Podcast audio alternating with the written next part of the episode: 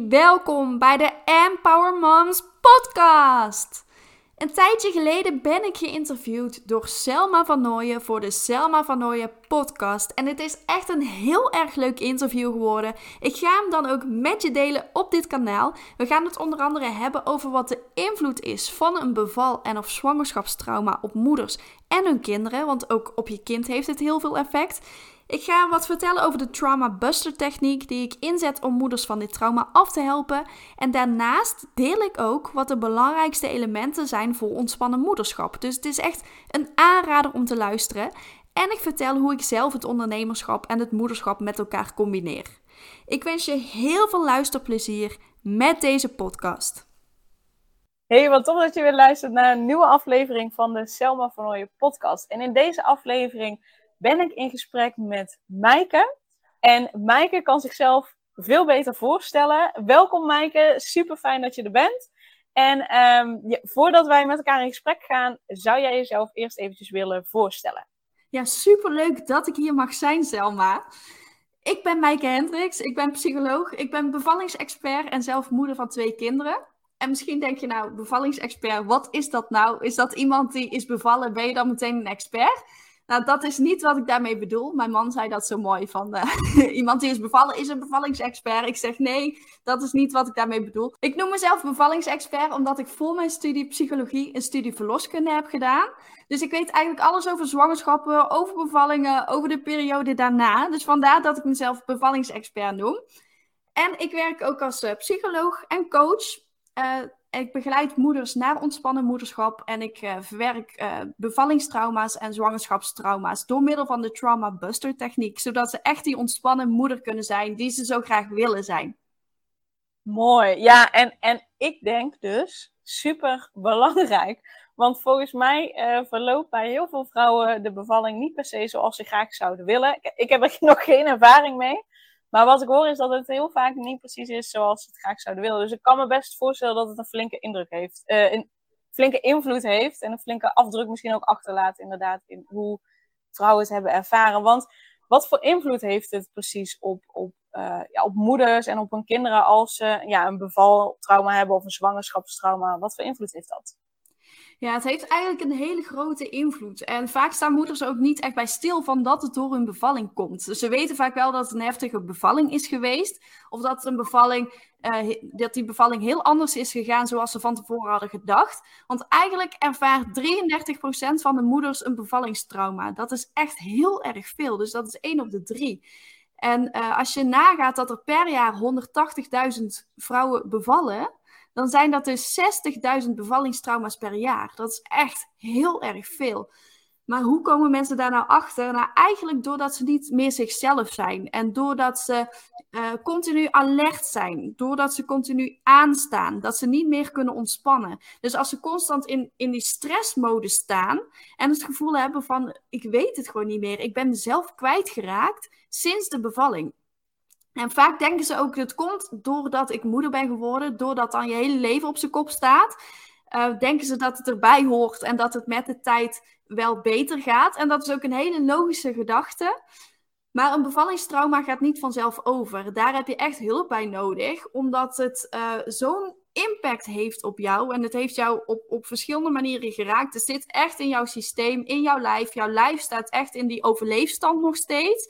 Die zit nog steeds in die stresssituatie. En daardoor, als jij bijvoorbeeld dan weer stress ervaart op het moment dat jouw kind heel vervelend is, of, uh, of je moet heel veel doen, um, terwijl je al heel weinig energie hebt, dan heeft dat gewoon een enorme invloed. En lig je bijvoorbeeld heel erg te piekeren? Kun je bepaalde dingen niet aan? Heb je het gevoel van, nou, ik, ik wil lekker op de bank zitten, want ik ben zo moe of ik, ik weet het gewoon allemaal niet meer. Als je dat ervaart, ja, dan zou ik zeggen van, ga eens kijken van, hoe was jouw zwangerschap of hoe was jouw bevalling? Ervaar jij daar bepaalde dingen um, die heel heftig voor je zijn geweest of die heel naar zijn geweest? Want het, het hoeft niet per se een bevalling met allerlei complicaties geweest te zijn. Dat denken we vaak, het moet een hele erge bevalling geweest zijn. Maar het kan ook een bevalling volgens het boekje geweest zijn. Waarbij bijvoorbeeld dan, uh, ja, waarbij je niet geïnformeerd werd. Of waarbij er over je grenzen gegaan werd. Of er werd niet naar je geluisterd, niet naar je wensen geluisterd. Dus ja, dat kan ook van invloed zijn. Dus het hoeft niet per se dat je van allerlei complicaties hebt meegemaakt. Um, maar als jij het gevoel hebt van hey, ik ben niet gehoord of ik ben niet gezien, dan kan dat net zo goed een traumatische bevalling zijn. Ja, ja, ja super belangrijk werk eigenlijk wat je doet. Want ik hoor je allemaal dingen opnoemen inderdaad van continu aanstaan, erg moe zijn, uh, um, alert zijn. Dan denk ik, nou, er zijn best wel wat klanten waarbij ik dat dan ook terughoor. Dat ik denk, oh, misschien, uh, misschien uh, moet ik ze eventjes jouw uh, telefoonnummer geven of zo. Dat ze even met jou in gesprek kunnen vallen. Is dit bij mij ook het geval? Dus uh, ik, ja, ik, mooi in ieder, in ieder geval, sowieso mooi werk. Maar ook uh, fijn hoe je het uitlegt dat het niet per se kan zijn dat het met allerlei uh, complicaties is. Maar dat, dat het ook kan zijn doordat er niet naar je geluisterd wordt. Want misschien, ik weet niet of dat zo is hè. Maar misschien dat dat juist net een veel grotere impact heeft. Als je het gevoel hebt dat er niet naar je geluisterd is. Als je het gevoel hebt dat er over je grenzen heen, heen is gegaan. Want zie je juist net meer vrouwen waarbij dat het geval is? Of meer vrouwen die echt complicaties hebben gehad? Nou, eigenlijk meer vrouwen die dus niet gehoord zijn en uh, waarbij echt over hun grenzen heen is gegaan. Of dat de arts besloten heeft, hey, van, het wordt een, een spoedkeizersnede bijvoorbeeld. En de vrouw werd ineens weggereden, werd niet geïnformeerd over waarom er precies een spoedkeizersnede werd gedaan. Of hoe het met haar kind ging. Dus die vrouw ja, en, en die partner werden eigenlijk aan hun lot overgelaten. Die dachten van, wat gebeurt er nu? En waren helemaal in paniek van, oh, er is iets met ons kind bijvoorbeeld.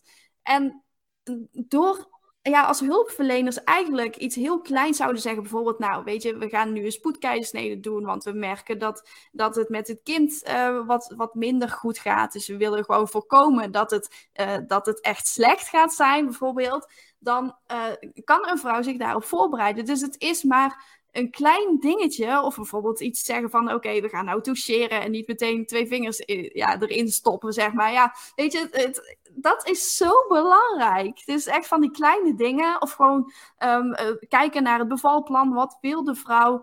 Um, wil die bijvoorbeeld uh, in bad bevallen? Ja, stimuleer dat dan bijvoorbeeld. Of wil die bijvoorbeeld met, met gedimd licht?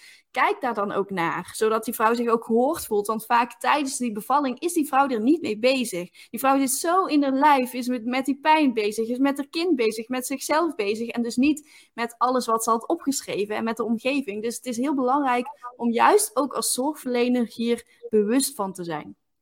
Ja, ja, ik denk al, ik denk meteen in het dagelijks leven is het al belangrijk. Want als we ons in het dagelijks leven al niet gehoord voelen, ja, laat staan bij zoiets ja, ingrijpends als een bevalling. Dus echt, ja, ik ben heel blij dat je dit werk doet. Dat, laten we dat in ieder geval uh, voorop stellen.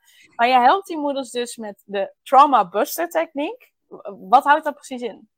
Ja, de Trauma Buster Techniek is eigenlijk nog heel nieuw in Nederland. Ik ben de eerste psycholoog in Nederland die deze techniek mag gaan toepassen.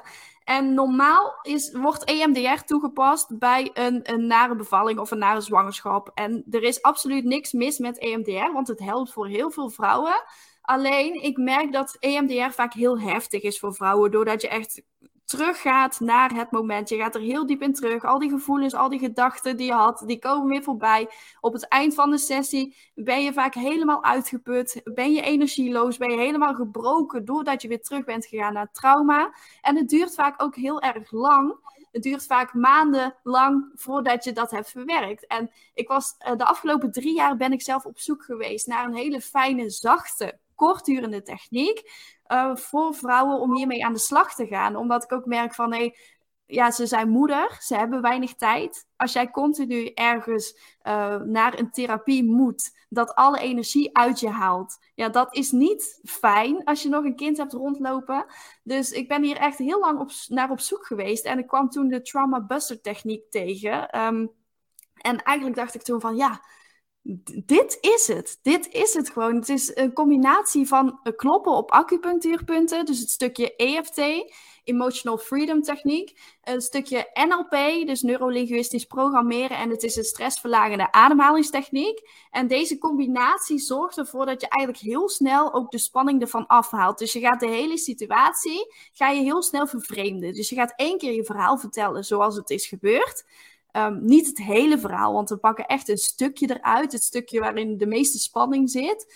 Um, en vervolgens gaan we het verhaal enorm vervreemden. Dus dan ga je het op verschillende manieren vertellen. Een stuk of, of achttien keer. Ja, het klinkt best wel veel, maar um, ja, het is eigenlijk heel erg fijn doordat je het op een luchtige manier gaat doen. Dus je gaat het bijvoorbeeld vertellen alsof het in de krant staat. Dus alleen maar met feiten. Je haalt alle emoties eraf. Je haalt alle gedachten eraf.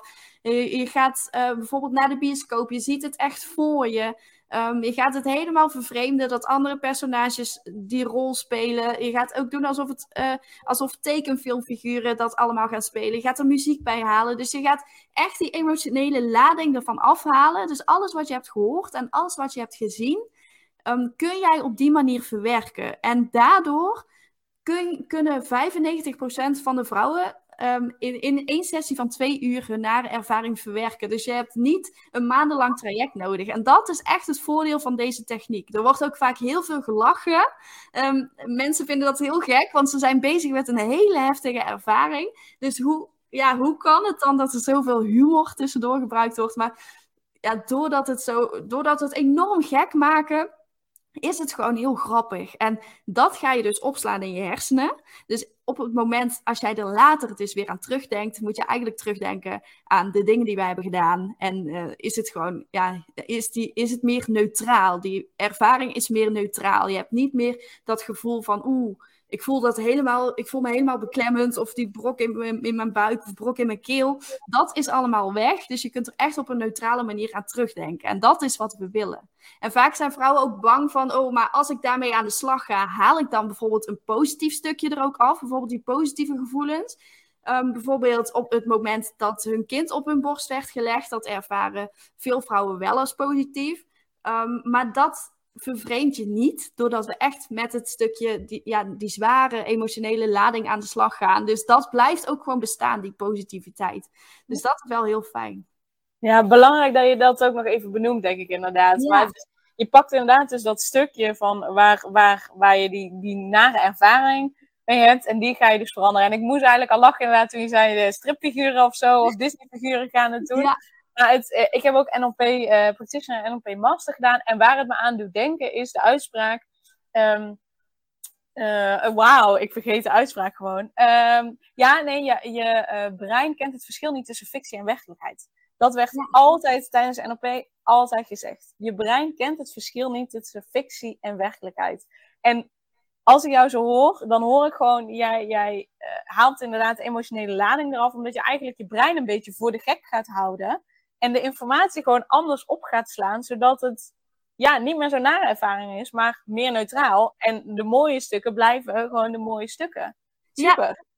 Ja, want je brein is heel erg plastisch ook. Dus die kan dat heel makkelijk op die manier opslaan. En daardoor is het ook, doordat we maar aan een klein stukje werken eigenlijk. Je hoeft niet je hele bevallingsverhaal te vertellen, maar echt dat kleine stukje. Als je dat kleine stukje dus hebt aangepakt, verwerk je eigenlijk die hele... die hele bevalling of die hele zwangerschap. Dus dat is ook het voordeel van deze techniek. Doordat je brein dus zo plastisch is. Um, ja, en ik, ik ben hier echt groot voorstander van. Doordat vrouwen gewoon op een hele zachte, kortdurende manier die nare ervaring kunnen aanpakken. Dus uh, vandaar dat ik ook bezig ben om dit meer bekendheid te geven in Nederland. Um, en het gaat ook heel groot worden in Nederland. Niet alleen voor bevallingstrauma's en zwangerschapstrauma's, maar ook voor andere trauma's. Bijvoorbeeld als je een ongeluk hebt gehad, of iemand die heeft iets tegen jou gezegd wat jou enorm raakt bijvoorbeeld, of je hebt een overlijden meegemaakt. Dus dat kunnen allemaal trauma's zijn. Dus eigenlijk voor, voor heel veel soorten trauma's is dit heel erg goed, behalve als het een heel langdurig trauma is. Bijvoorbeeld iets wat jaren heeft geduurd. Dus echt zo'n meervoudig trauma, waarbij je bijvoorbeeld jarenlang bent mishandeld, ja, dan is dit niet de goede, te, de goede manier. Uh, maar een enkelvoudig trauma, dus een eenmalige gebeurtenis, kun je hier wel heel goed mee verwerken. Ja, ik, ik hoor al meerdere moeders denken, oh, dat is wel heel fijn dat er gewoon iets, iets is waarvoor, waar ik twee uur zeg maar, mee aan de slag ga, en inderdaad niet maandenlang in een traject hoef te zitten, uh, ja. want ik heb al zoveel tijd tekort. Ja, ja. ja zeker, ja. Super. Ja, en uh, uh, naast dat je... Dat je uh, moeders dus helpt met een beval, bevaltrauma of zwangerschapstrauma, help je dus ook moeders naar ontspannen uh, moederschap. Uh, dat is vooral in, in het eerste jaar na de geboorte, help je hen met het Empower Moms program. Ja. Wat zijn uh, volgens jou belangrijke elementen voor ontspannen moederschap? Nou, wat heel erg belangrijk is, is om een goede balans te vinden tussen werk en privé. Um, en vooral ook als je een eigen onderneming hebt, kun je hier wel in doorslaan. Bijvoorbeeld met, met heel veel werken. Je wilt je bedrijf een groot succes maken. En dat snap ik helemaal. Dat, uh, dat is heel herkenbaar. Maar het is heel belangrijk dat je kijkt van eh, wat heb ik nodig? Waar voel ik me goed bij? Waar krijg ik de meeste energie van? En ook vooral ook jezelf niet vergeten. Dat is ook iets wat er vaak bij inschiet op het moment dat je moeder bent. Dat dat stukje me-time meer naar de achtergrond verdwijnt. En dat je eigenlijk alles prioriteit geeft. Dus bijvoorbeeld je kinderen prioriteit en je partner prioriteit. En het huishouden en je werk en je sociaal leven en sporten misschien wel. En jezelf die bungelt daar ergens achteraan. Um, terwijl jij bent jouw eerste prioriteit. Als jij niet goed voor jezelf zorgt, wie zorgt er dan wel voor jou?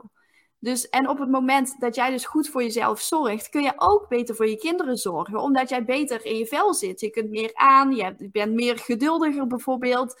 Um, dus daarom is dat super belangrijk. En uh, ik miste het eigenlijk heel erg um, om iets... Ja, een programma voor moeders, zeg maar, in het eerste jaar na de geboorte. Want als jij bent bevallen, de eerste zes weken kun jij terecht bij de verloskundige... Um, daarna kun jij wel met vragen over je kind terecht bij het consultatiebureau.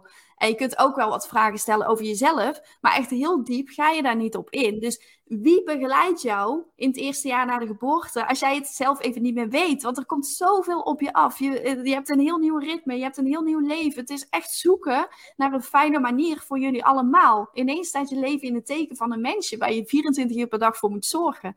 Dus ik dacht van, nou, hoe kan ik die moeders hier het beste bij begeleiden? En daarom heb ik dus het Empower Moms programma ontwikkeld. Um, zodat ze echt... begeleid worden bij dat stukje balans tussen werk en privé. En focus houden. Jezelf niet laten afleiden door dingen die niet belangrijk zijn. Je relatie goed houden bijvoorbeeld. Um, met je partner. Want in, in, het eerste, de, in de eerste vier jaar na de geboorte van de kinderen gaan ook de meeste stellen uit elkaar. Dus dat is heel erg belangrijk om hier bewust van te zijn. Um, zodat het bij jullie niet gaat gebeuren. Dus ik geef ook allerlei tips hoe je dat kunt doen. Hoe je de band met je kind kunt versterken. Um, maar ook dat stukje, de invloed van je zwangerschap en bevalling op hoe je als moeder bent. Want dat neem je dus ook mee. Alles wat je hebt meegemaakt tijdens jouw zwangerschap en bevalling heeft van invloed op, jou, op hoe jij reageert als moeder. Op hoe jij bent als moeder. Um, ja, dus sta hier vooral ook bij stil van wat heb ik nodig? Waar heb ik behoefte aan? En plan hier ook zeker tijd voor in. Want als je dat niet doet, ja, dan schiet het er echt vaak bij in. Dus plan echt die tijd, zet het in je agenda en maak het gewoon je eerste prioriteit, die tijd voor jezelf. Ja, en, en hoe, uh, wat zou je nu tegen uh, die moeders willen zeggen die denken, ja, tijd plannen in mijn agenda, wanneer? Ik heb geen tijd meer over. Wat zou je tegen hen willen zeggen? Snap ik helemaal. Maar vaak is het juist belangrijk op momenten dat je super druk bent. Dus um, echt, echt van die hele drukke periodes om nog meer tijd voor jezelf in te plannen. En dat hoeft echt niet meteen een uur te zijn of anderhalf uur. Maar kan ook gewoon vijf minuten zijn. Of uh, een paar minuutjes of een kwartiertje. Hè? Eventjes in het zonnetje zitten met een kopje thee. Eventjes met een boek op de bank. Ook al lees je maar twee bladzijden. Of even een muziekje opzetten en ga er even bij dansen bijvoorbeeld. Doe iets waar jij energie van krijgt. Wat jij leuk vindt om te doen. Maar door meer energiegevers toe te voegen aan je dag, zul je ook merken dat het allemaal wat makkelijker wordt en dat je het dus beter volhoudt. Want als jij alleen maar dingen doet die jou heel veel energie kosten, ja, dan ga je het op de lange termijn echt niet volhouden. Dus het is heel belangrijk om die energienemers, dus de dingen die jouw energie kosten, eigenlijk zoveel mogelijk proberen te elimineren. En die energiegevers, dus alles wat jouw energie geeft, om die zoveel mogelijk toe te voegen aan je dag. En juist op die momenten dat je denkt, ik heb al, ik heb het zo druk, ik weet het gewoon niet wanneer. Dan is de tijd om juist die dingen te doen. Pak één of twee minuten en ga er gewoon voor zitten. Want die één of twee minuten hebben we allemaal. Als we kijken in onze telefoon naar de screentijd, zeg maar. Hoe vaak zit jij op je telefoon? Doe dan echt iets waar jij energie van krijgt. Want dat levert je zoveel meer op. Ja, ja, ik moet ook meteen denken aan, aan wat ik ooit heb gelezen. Van uh, elke dag een kwartier uh, mediteren. Heb je geen tijd? Dan moet je drie kwartier mediteren of zo. Ja. Zoiets als het. Ja, ja, dat is precies wat jij nu zegt eigenlijk. Ja, klopt. Maar dat werkt gewoon ontzettend. Want anders blijf je in je hoofd zitten en blijf je alleen maar gehaast. En ja, dat werkt niet. Je raakt alleen maar meer gestrest. En op het eind van de dag ben je uitgeput en plof je op die bank neer en zet je Netflix aan. En er is absoluut niks mis met Netflix. Maar doe het dan omdat jij het leuk vindt. Omdat jij er energie van krijgt. En niet omdat het moet. Omdat jij geen energie meer hebt voor andere dingen. Ja. Ja, zeker een belangrijke boodschap. Ja, want hoe, hoe is dat bij jou? Jij bent uh, moeder. Hoe oud zijn je kinderen? Mijn uh, dochter is drie jaar en mijn zoontje die wordt uh, in juni twee jaar. Ja. Bijna ja. twee jaar. Dus uh, best wel pittige, pittige leeftijden. Ik dat ben is... twee en ik zeg nee. Ja. Heel leuk. Heel leuk, ja. Het is, het is uh, af en toe wel zwaar, maar het is uh, ja, ook vooral heel leuk. En uh, wel kijken naar van, ja... Oké, okay, hoe, hoe doen we het nou? Ze hebben ook van die dagen uh, waarop ze gewoon geen zin hebben om iets te doen en alleen maar lopen te drammen. En uh, dan is het extra belangrijk om te kijken van oké, okay, waar heb ik nu behoefte aan? En wat kan ik nu doen, zodat ik het ook volhoud? Want de hele dag dat gedram om je heen, ja, dat is af en toe gewoon ook niet fijn. Um, ja, dus sta gewoon echt stil bij wat voel ik, waar, waar voel ik dat en wat heb ik nodig? En als jij merkt van oké, okay, ik... ik kan het gewoon echt even niet meer aan. Zet je kinderen dan even voor de tv. Of laat ze even... Ja, we hebben nou een trampoline buiten. Ik laat ze wel eens gewoon lekker springen op die trampoline. En ik zet even een muziekje op voor mezelf. Pak even die tijd. Dus ja, luister echt gewoon naar je gevoel. Waar heb jij behoefte aan? En pak die momenten. Dus dat, dat doe ik heel erg. Vooral op die dagen dat ik denk van... Woe, het is wel heel zwaar. Dan is het juist superbelangrijk. Ja, dan neem je eigenlijk extra tijd om, om goed voor jezelf te zorgen. Zodat jij ook gewoon uh, ja, de, de dag doorkomt, zeg maar. Ja, of gewoon ergens naartoe gaan en niet de hele dag binnen blijven zitten. Want met kinderen ja, is het gewoon heel erg fijn om ook gewoon even naar het parkje te gaan. Of even naar de, naar de diertjes te gaan, de kinderboerderij. Dus gewoon eventjes weg. Even weg uit de omgeving. Dat helpt vaak ook om uh, even tot rust te komen. Uh, dan zijn ze ook weer moe en dan uh, kunnen ze ook even zelf spelen. Dus dat is ook wel heel fijn. Ja, super. En, en hoe combineer je dan het moederschap en het ondernemerschap? Ja, dat vind ik nog steeds wel een uitdaging. En vooral nu ik bezig ben met de Trauma Buster Techniek, die nu meer bekendheid krijgt... Um, is het wel echt zoeken naar een balans. Want ik heb natuurlijk altijd eigenlijk een online programma gehad, waarmee ik het moederschap best wel makkelijk kon combineren. Het Empower Moms programma, daar konden mensen gewoon zelf doorlopen in het basisprogramma. En het V I P-programma kregen ze wel mijn één-op-één begeleiding erbij. Um, maar dat kon ik eigenlijk heel goed combineren met het moederschap. En vooral ook als ze bijvoorbeeld ziek waren of als de opvang dicht was. Dan was het voor mij heel makkelijk om mijn werkdag te verplaatsen naar bijvoorbeeld de avond. Doordat ik toch heel weinig afspraken had. Um, en dat voelde voor mij eigenlijk heel erg goed. Maar de laatste tijd liep ik daar eigenlijk steeds meer tegenaan van... Oké, okay, ik heb dan wel... Ja, ik heb klanten in mijn programma zitten... Maar als ik ze dan buiten op straat tegen zou komen... Dan zou ik ze bijvoorbeeld niet eens herkennen. Um, ja, doordat ze het volledig zelf doorlopen. Dus dat voelde voor mij op een gegeven moment ook niet meer helemaal lekker. Waardoor ik dus um, ja, ben gaan zoeken van... Oké, okay, hoe kan ik dat stukje offline ook wel meer combineren? En nu met de Trauma Buster Techniek is het eigenlijk meer in balans. Dus echt meer dat offline en dat stukje online van het Empower Moms Program. Maar nu ben ik ook wel weer aan het zoeken van... Oké, okay, nu merk ik dat ik veel aan het werk ben. Uh, ik, ik werk sowieso drie dagen per week, op maandag, dinsdag en donderdag. Maar ik merk dat ik de avonden ook veel aan het werk ben, omdat, er, uh, ja, omdat ik toch best veel gedaan moet hebben. Um, dus hoe ga ik dat doen? En ja, het is dan vooral echt je, je grenzen bewaken. Van oké, okay, vanavond wil ik vrij hebben. Vanavond wil ik met mijn partner iets leuks doen. Of wil ik gewoon even die serie kijken of een boek lezen. En dat ook echt afbakenen in je agenda. Zodat je gezin er ook niet onder gaat lijden. Want het is ook niet fijn hè, als je zelf uh, twaalf uur per dag aan het werk bent. Um, dus ik maak ook wel bewust tijd voor mijn gezin. En ik heb natuurlijk ook twee mamadagen per week. Um, dus dat compenseert ook wel. Dus... Um, Ja, ik denk dat het altijd bl- blijven zoeken is naar een fijne balans. Er is niet een perfecte balans voor iedereen. Um, sowieso is het, hè, wat voor jou nu werkt, hoeft voor jou over een jaar ook niet te werken. Dus eigenlijk blijf je een soort van balanceren continu. Om te kijken, oké, okay, wat voelt goed nu? Waar ben ik tevreden over nu? En, en weet je, als je ergens niet meer tevreden over bent, pas dat dan ook gewoon aan. Want... Het is niet in beton gegoten of zo. Het, het staat niet vast. Dus je kunt altijd dingen aanpassen. En vooral dat blijven zoeken. En uh, kijken wat werkt voor jou, dat is het belangrijkste daarin.